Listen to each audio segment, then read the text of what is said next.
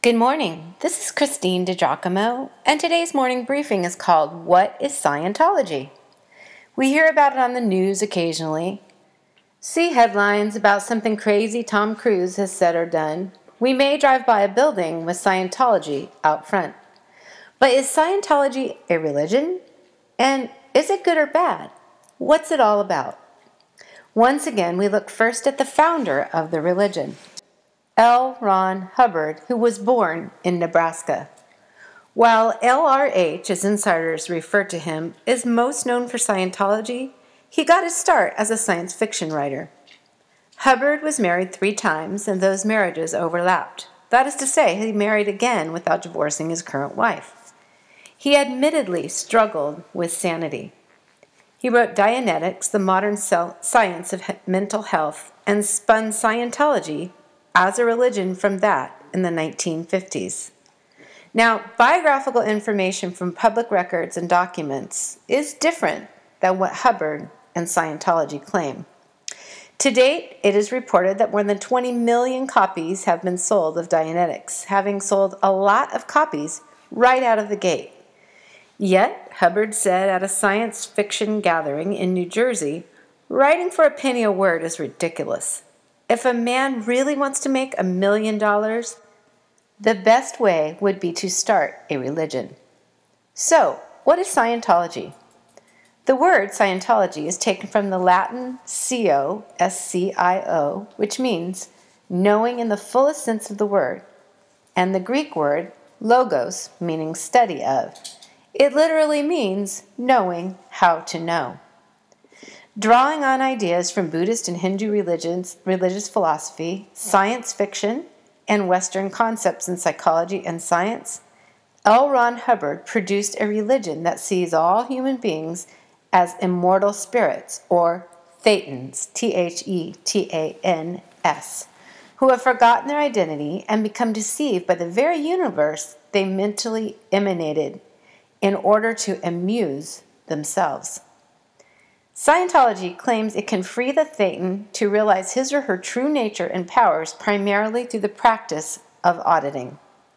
According to church literature, auditing is a central practice in Scientology, through which a practitioner is cleared of negative influences, known as engrams, E-N-G-R-A-M-S, in order to heighten spiritual awareness and access currently untapped potential. Engrams are bad memories stored in the mind, which cause emotional and other kinds of pain, as well as inappropriate behavior.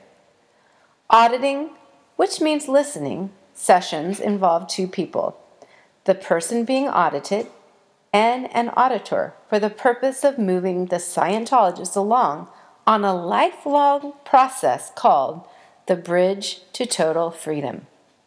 An e-meter, or electrometer, is used to measure sensory impressions or reaction in a person, which indicate a past pain or bad memory, an engram. Person is brought back to it again and again until the auditor sees less reaction, and sometimes the individual has a bodily response, which include yawning, sweating, urinating, crying, or something else. That is, as a engram is released. Though a new convert to Scientology does not know it for some time, as it takes a long while to rise up the bridge to total freedom, the big answers to life questions such as, how did we get here? Is there life after death? Do we have a purpose? Are not answered for a long while. Much further along in one's study of the religion, not until reaching Operating Thetan 3 level. It takes a long time to get to the nuts and bolts of the belief system. This information is given to the person in handwritten notes within a locking briefcase. The information including fantastical notions of a creation story. Now, the Church of Scientology was able to keep a lot of this under wraps and secret, but the internet has made that next to impossible. So, what's in the locking briefcase? There was a similar world, very much like our world, But the world was overpopulated by Xenu. According to L. Ron Hubbard, the dictator of the Galactic Confederacy, who 75 million years ago brought billions of his people to Earth, then known as Tigiak, in a DC-8-like spacecraft, stacked them around volcanoes, and killed them with hydrogen bombs. Official Scientology scriptures hold that the Thetans, the immortal spirits of these aliens, adhere to humans, causing spiritual harm. The narrative of Xenu is part of Scientologists' teachings about extraterrestrial civilizations and alien interventions in earthly events, collectively described as space opera by Hubbard. Hubbard detailed the story in Operating Thetan Level 3, OT3, in 1967, warning that the R6 implant, that is, the past trauma, was calculated to kill, by pneumonia, etc., anyone who attempts to solve it. Within the Church of Scientology, the Xenu story is part of the Church's secret advanced technology, considered a sacred and esoteric teaching, which is normally only revealed to members who have completed a lengthy sequence of courses costing large amounts of money. The Church avoids mention of Xenu in public statements and has gone to considerable effort to maintain the story's confidentiality, including legal action on the grounds of copyright and trade secrecy. Officials of the Church of Scientology widely deny or try to hide the Xenu story. Despite this, much material on Xenu has leaked to the public via court documents, copies of Hubbard's notes, and the internet. As for a supreme being or a god, Scientologists are free to believe in any, although the most lauded individuals within the church are first LRH and then David Miscavige, and anyone who has been deemed to be clear. There is no reading about the church permitted anywhere, or questioning of the church's practices without punishment, after being written up on a knowledge report.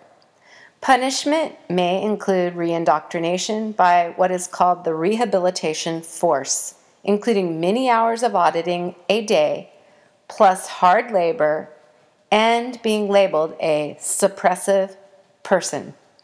Other church members are warned to disconnect from SPs, suppressive persons, even if the person is one's mother or father, daughter or son.